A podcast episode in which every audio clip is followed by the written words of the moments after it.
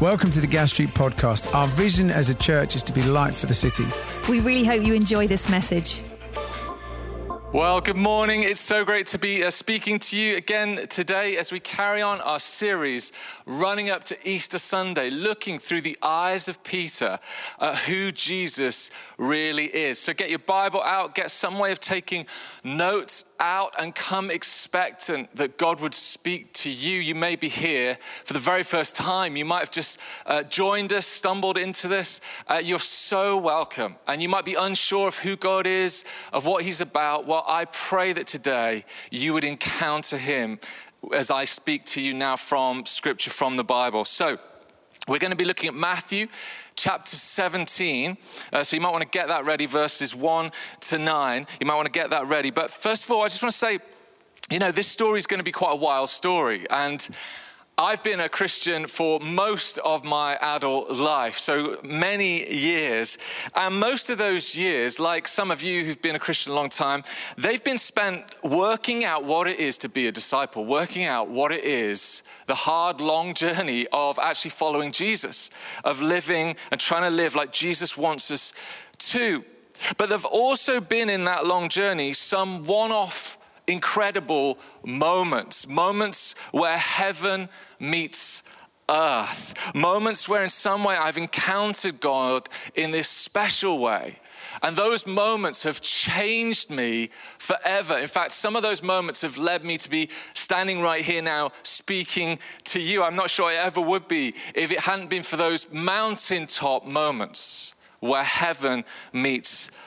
And when heaven meets earth, when you have those uh, powerful encounters, those unveiling moments of who God is, I think two things happen, both biblically and from my personal experience and others. First of all, we get a greater revelation of who God is. It's like an unveiling, a peeling back of who He truly is. And secondly, we get what I call an aha moment. We learn something absolutely crucial for our lives. Something that we think, I've got to put that at the core of who I am. So when heaven meets earth on mountaintop experiences, two things happen. We see a greater revelation of who God is, and we see a greater revelation of who we are. Something we need to put at our core. That's going to be our structure of the next half hour. You might want to write down those two headings. When heaven meets earth, the title of the talk, and then two structures greater revelation of God, greater revelation of myself, an aha moment. That's going to be our structure because the passage today I'm going to read to you is a mountaintop when heaven meets earth experience. It comes in Matthew 17. We're going to read it now together. It will appear on the screen. After six days, Jesus took with him Peter, James, and John, the brother of James, and led them up a high mountain by themselves. There he was transfigured before them. His face shone like the sun, and his clothes became white as the light. Just then appeared before them Moses and Elijah talking with Jesus. Peter said to Jesus, Lord, it is good for us to be here. If you wish, I'll put up three shelters one for you, one for Moses, and one for Elijah. While he was still speaking, a bright cloud covered them, and a voice from the cloud said, This is my son whom I love. With him I am well pleased. Listen to him. When the disciples heard this, they fell face down to the ground, terrified. But Jesus came and touched them. Get up, he said. Get up, he said. Don't be afraid. When they looked up, they saw no one except Jesus. As they were coming down the mountain, Jesus instructed them don't tell anyone what you have seen until the Son of Man has been raised from the dead. So, as you can see, that this is a wild experience. Like they fall down, face down, terrified. And Jesus say, "Don't be afraid." It's such a wild experience. And the context is Hazel brilliantly spoke into the context last week where Peter, a key disciple, is slowly realizing who Jesus is. First of all, he says, You're the Messiah, which means you're the chosen one, you're the anointed one, you're the promised one that would come. And then Jesus reveals that what this means is he's going to have to suffer and die on the cross, but be raised again on a third day. And Peter can't handle this. He's like, No way. And Jesus says, Yes, way. This is the way of the chosen one of God. This is the way to free people, to free you and I from our sins, from the things that we do that hurt ourselves and others. This is the only way. So that's what's happened. And now they've gone up this mountain. They've gone up this mountain, it, and this wild things happen up this mountain. A heaven meets earth moment. We see in verse 2 that Jesus is transfigured before them. Now, this word transfigured is where we get the word metamorphosis, change. That's the Greek uh, word there, changing from the inside out, transformation. We all long for that, don't we? To be changed. Jesus is transfigured metamorphosis before them, and his face shines like the sun, and his clothes become as white as the light. Now, what is going on here? How is this a greater revelation of God? Remember the structure of this talk? Greater revelation of God and an aha moment for us. So, greater revelation of God. What's going on here? Well, the disciples, including Peter, are getting a glimpse of something incredible. They're getting a glimpse, first of all, of Jesus pre incarnate, before he came to earth, his everlasting existence as the divine Son of God. They're getting a glimpse into his pre existent glory.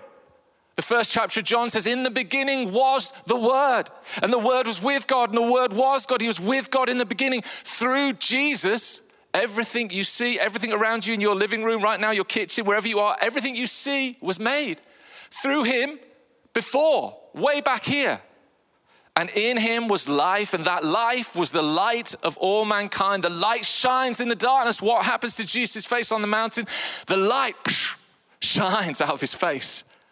The light shines in the darkness. The disciples are getting a wild glimpse, an unveiling, a peeling back of Jesus' pre existent glory. How wild is that? How incredible is that? That this Jesus Peter's been journeying with, this Jesus who's been just like them and talking with them and eating fish with them and chatting with them and doing stuff with them, this Jesus has a, an everlasting glory from before the world began, and yet he's right here. He's right here, and he's right here. We believe as Christians, he's right here today by his Spirit. He's right with you by his Spirit today this Jesus from before time began. So they're getting a glimpse of his pre existent glory, but also they're getting, get this, an anticipated glimpse of his future glory, of his exalted through the grave on the third day, raised up, ascended glory. How do we know this? Because again, if you've been following with us the last few weeks and months, we've been studying Revelation, and there's a glimpse, there's a vision of the risen, exalted Jesus in Revelation 1. And guess what? White, blazing clothes, his face shining like the sun, brighter than the sun. So the disciples, Peter, James, and John, on a mountaintop in the present moment, get a glimpse of past, pre incarnate glory and future, risen, exalted glory of Jesus. Past, present, future, colliding, coming together in the present moment, right in front of their eyes when heaven meets earth, a greater revelation of who Jesus is, of who God is. No wonder they fell down, terrified. Whoa an opening up past, present, and future spiritual reality. And we can get so used to this earthly reality. But if you remember nothing else today, wake up to true spiritual reality. The things beyond what you see right now, the things beyond what you're concerned about right now. Jesus rules and reigns, and He always has. He's the divine Son of God since before the world began, since after the world ceases to exist, and we're all with Him. He reigns and rules. He's worthy of all praise. Put everything you're worried about under his feet. It's small fry compared to him, and he is true reality. He's true reality for you today. Make everything else small because He deserves to be big. He is everything, and that's what happens on this mountain. The first thing that happens, a greater revelation of Jesus. Now, what does Peter do? What does Peter do? Well, he begins to act, he begins to do something. And often we can do that, can't we? Like we might encounter God, we might get a fresh word from God, and we're like, right, I know what I've got to do. I've got to do this stuff. I'm going to put that in place tomorrow. I'm going to do this. Whoa, whoa, whoa. What about just worshiping? What about just being still? What about letting it sit on you, in you, around you, the presence of Jesus, His majesty, before you rush on and decide what that means and what you're supposed to do? This is why worship's so important. Worship, worship, worship. We're going to see what Peter does when he acts now. But verse 3 sets this up because what happens is, uh, then appeared before them Moses and Elijah. So two other people appear. Crazy. Like this is this is bonkers. Like we must it's fine to say that. This is just really weird. Moses and Elijah, the closest I could think was when, uh, and, and, this is a spoiler, but if you haven't seen it, it's your fault. It's when Luke Skywalker in Star Wars The Last Jedi appears in front of his nephew and takes all that laser beam firepower on himself, but he's not really there. Like, but even that, this is just weird, right? This is weird. Moses and Elijah appear. Moses, the leader of God's people out of slavery. Moses, uh, the bringer of the law, who's had an experience on a mountain when heaven meets earth of God, and he comes down with the Ten Commandments, God's guidance for, for living in relationship with him. So Moses, the law. And then Elijah, one of the greatest prophet, a herald of God's end time plan. So when Moses and Elijah appear, their appearance symbolizes the arrival of what? The arrival of a whole new era, a whole new age. And here, right next to them, is that age, the age of Jesus, the age that we're in today. Now, what does Peter do? what does Peter do? Well, it's quite comic here. We see Peter's impulsivity. We see his just not quite getting it right. And before we, we're quick to laugh at him, but we're, we're just the same. We would just be the same. So we are going to laugh at him, but just remember, we're just the same, okay? What, do, what does he do? Verse 4 Peter said to Jesus, Lord, it's good for us to be here. If you wish, I will put up three shelters one for you, one for Moses, and one for Elijah. So Peter basically says, let's get the campsite ready. Let's get the marshmallows out, get the cocos on. I've got my Instagram ready. This is awesome. This is fantastic. Let's set up some tents. Let's camp out. This is great. This is, oh, wow. I love that in Luke's version of this account, it says, Peter said to Jesus, Lord, it's good for us to be here. If you wish, I'll put up three shelters, not knowing what he said. That's what Luke, the doctor, who notices these things, he adds in Peter, not having a clue what he was talking about, says, Let's build three shelters. He doesn't have a clue what he's doing. Why is that? Well, there's something serious for us here. Peter, he's living with his current worldview, but his current worldview is now an old worldview. His current worldview is Moses and Elijah, they're my heroes. Whoa, this is awesome. And i mean, I've been with Jesus, I'm journeying with Jesus, but Moses and Elijah. Whoa, oh, okay, I've got three big cheeses here. Jesus, Jesus, Jesus, accidental pun. I've got three big cheeses here. And so he builds three t- um, tents. He says, let's build three tents for these, but he's living with an old worldview because by doing that, he's making Jesus small.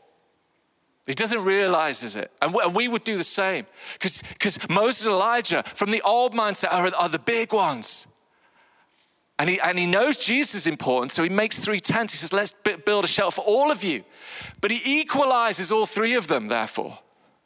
He's got an old mindset because Jesus is so much more than Moses and Elijah. Moses and Elijah. Jesus has come to fulfill the law and the prophets. You, you hear, you know, Jesus keeps saying, know, you have heard it said, but I say this.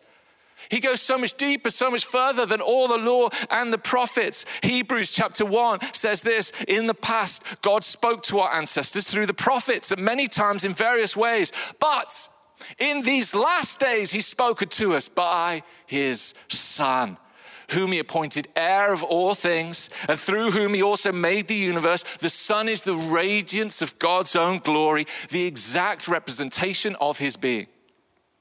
Jesus is so much more than Moses and Elijah. And Peter doesn't realize his old mindset prevents him from receiving the full weight, the full revelation, the full magnitude of who this Jesus is.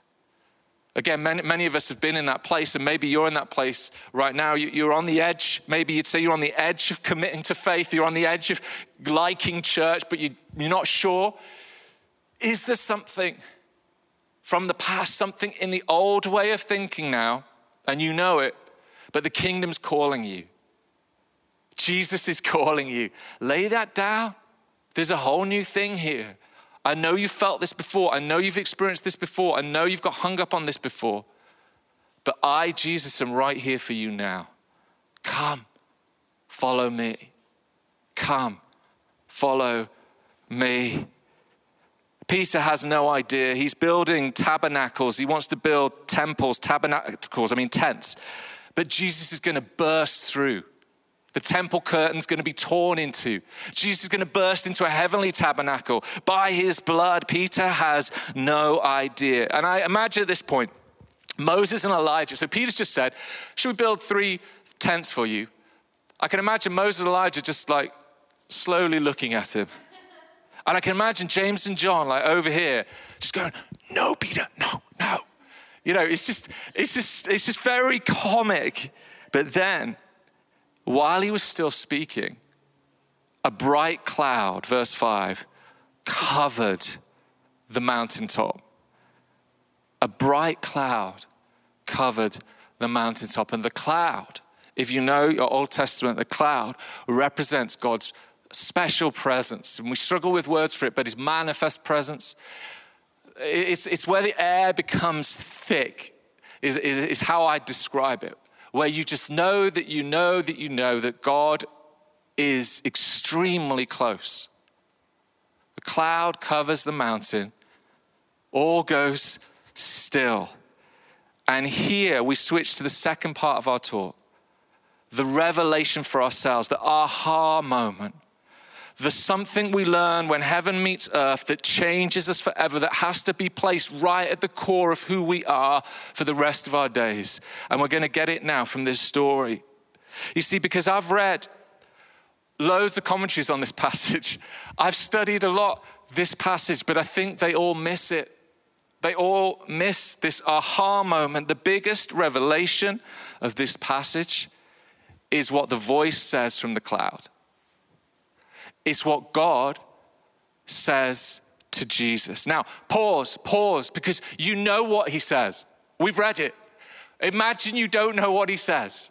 Imagine you've no idea what the voice says, because uh, this is really powerful way to, to, to read scripture, to interpret scripture. What do you think he might have said?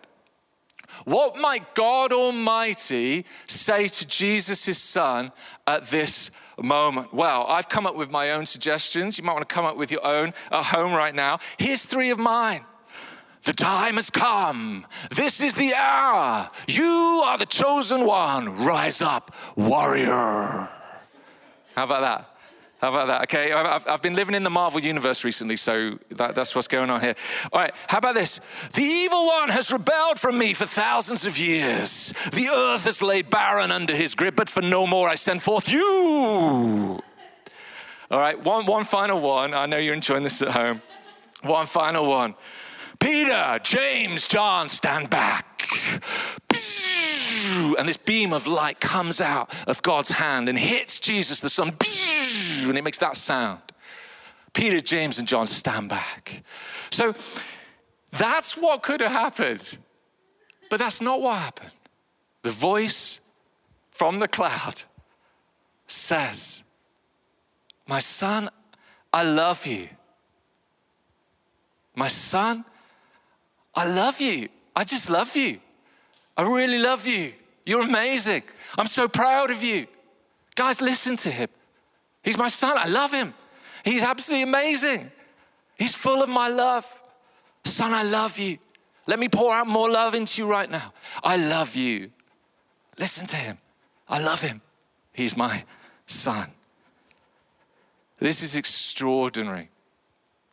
This is the greatest revelation that when heaven meets earth, that the greatest revelation is a revelation of the importance of knowing that we're loved. The importance of knowing that we're loved. That these are the most important words that Jesus needed to know right now? Really? These are the most important words that Jesus, who says he's going to suffer and die on a cross, these are the most important words that he needs to know right now? You're loved. You're my son. This is how, though, Jesus is going to journey through the Garden of Gethsemane weeping with tears. This is how Jesus is going to sit at the Last Supper where his best friend kisses him and, and, and betrays him. This is how Jesus is going to die on the cross and wonder where, where, why he's forsaken, but knows that he's loved that this love will carry him through. This is when Jesus will lay in the tomb and will visit hell itself to preach the gospel because he knows he's loved. He'll remember that his father said, You're my son and I love you. And only those words would carry him all the way through to resurrection day. Only these words would live right at the core of his being and take him through anything that might happen to him because he knew he was loved. This is the power of living from God given identity rather than our own sourced identity, from living from God given words rather than any words the world might say to you. You are loved. This is my son, this is my daughter with whom I'm well placed. I just love you. I just love you. And this is the deep truth, the aha moment for us that kingdom achievement comes from kingdom identity. The kingdom achievement comes from kingdom identity. Jesus could have achieved so much any other way he wanted. We haven't got time to go into it, but the temptation in the wilderness in Luke 4, when Satan comes and tempts him with all the other ways he could achieve without using love. He could have all that the world would give him, all power and splendor and authority if he'd followed the way of the enemy. But no, the way to go was the way of the cross, was the way of love.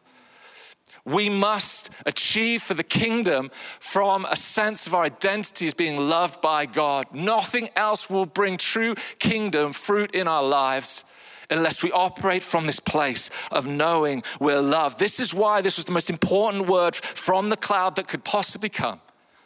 I love you. I love you. And put your own name in there. I love you. I love you. It's the greatest revelation. And in this moment, is that what you need to know? In the moment in the cloud is what Jesus needed to know. The cross speaks to you. You're loved. The life of Jesus speaks to you. You're loved. The voice of God speaks to you. You're loved. This sermon right now, God is using to speak to you. You are loved. You are loved. And we're tempted, aren't we, to live out our lives out of a place of, of lack of love. It causes uh, just all kinds of things, a love deficit. And we all start in different places on this, depending on our earthly families. But ultimately, it leads to us trying to manipulate, trying to control things, trying to be perfectionist with things. I know that's true with me. And it then makes me anxious like, am I going to do this well enough? Why? Because in some deep way, I'm trying to gain love. But what if we all started from a place of, I'm loved? I'm loved so I can lift my head up, I can look you in the eye because I'm loved by God eternal. I'm loved. This is my identity. Therefore, I'm free. I could just do what God calls me to do. And every one of us, every one of you have a different sphere of influence in business, in workplace, in family, in health, in home, where you just are to operate and you are to operate in a kingdom way. And you could only do that if you do it out of a starting blocks of you are loved. And this love is for all of you. No matter what's happened to you in the past, this love that's revealed in Scripture fully in Jesus dying on the cross is for all of you. It's for all of us. It's the most incredible mountaintop truth. When heaven meets earth, the greatest revelation is that we are loved. I want to uh, come into land by showing you a picture of two birds can we have that on the screen? Uh, I, I, love this story in the news recently. This is the Regent honey eater bird. What a great name. Talking about identity. The Regent honey eater bird. And uh, this is a songbird.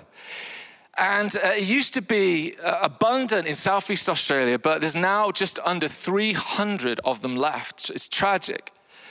And uh, they've been started to be researched and studied. And what the researchers have just found is that this bird has lost its song. How sad is that? It's lost its song. The researcher says he started to notice that birds were singing weird songs. They'd started copying the songs of other birds around them. And so they've lost their own song. The researchers said they didn't sound anything like a regent honey eater anymore. They sounded like a totally different species. We mustn't lose our song and copy the world. Our distinctive as followers of Jesus is being a people who know that we are loved and live like that. God was concerned that Jesus mustn't lose his song. And if it was the greatest, most important thing for Jesus to know, it sure is the most important thing for you and I to know that we are loved. And this love changes, this love transforms, this love metamorphosis changes us from the inside out. And here's the thing what the world needs is the songbirds to keep their song. And I don't need to spend half an hour going through everything that's going on in the news for you, you know it. But what the world needs more than ever is the songbirds to keep their song, to live their lives, you and I, out of the basic starting place that I am loved by God. Otherwise, you will start singing other people's song. God needed Jesus to keep his song. As the band want to start coming up, in those hours of darkness on the cross, God needed Jesus to keep his song. What would it be if we could live like that? Just think at work, maybe this week, um, you might still be working at home, but just think this week, instead of praying, God, may today go really well, may this thing I've got to achieve go really well. What if you prayed instead, God, thank you for your love for me? Thank you for the height and depth and breadth of your great love for me. May I operate today out of that place that I am loved by you. I commit everything I need to achieve into your hands. And I know that you love me no matter what happens. It's, it's, a, it's a, a paradigm shift. That kingdom achievement comes from kingdom identity. And what's lovely is this mountaintop experience, which leads to a greater revelation of God and an aha moment. This never leaves Peter, it never leaves John. We find, and, and, again, we haven't got time, but you can read it for yourself in 2 Peter chapter 1, one of the letters he wrote way later on when he's a bishop in the church. He references this event. He can't shake it, he can't forget it. It's changed him forever. That the voice from the cloud said, I love you. I just love you.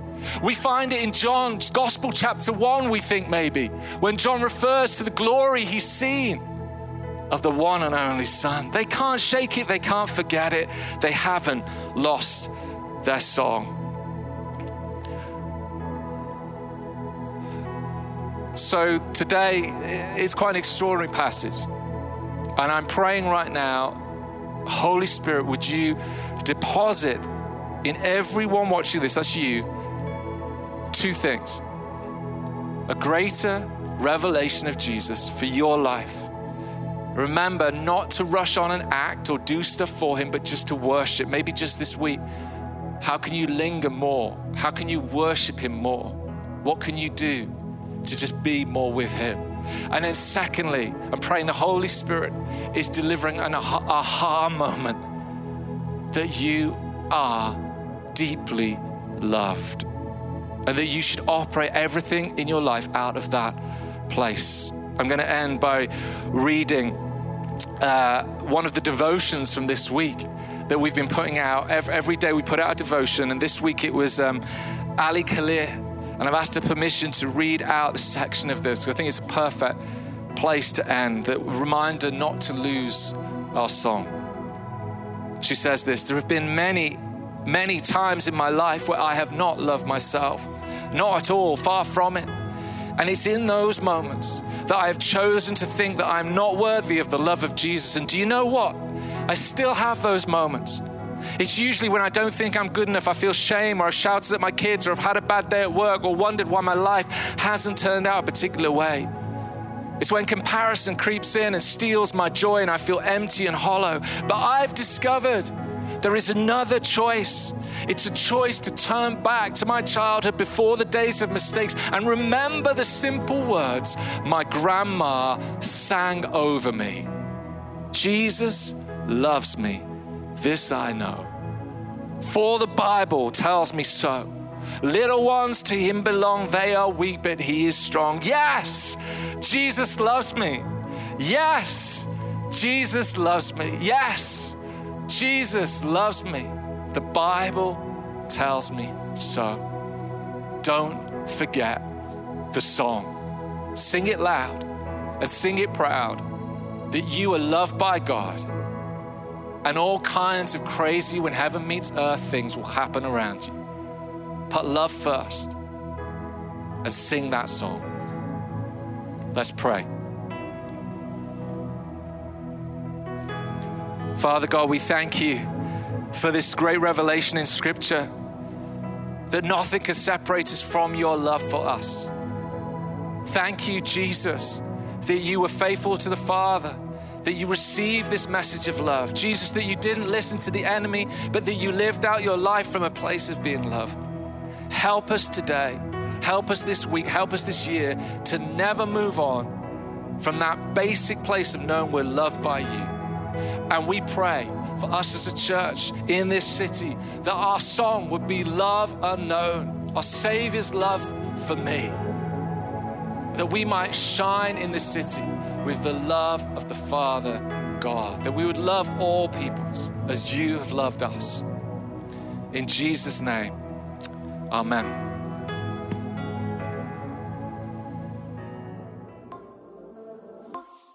Thanks for listening. To hear more messages like this one, make sure you subscribe so you don't miss out. If you want to find out more, visit our website, gasstreet.org, or follow us on Instagram at Gas Street Church.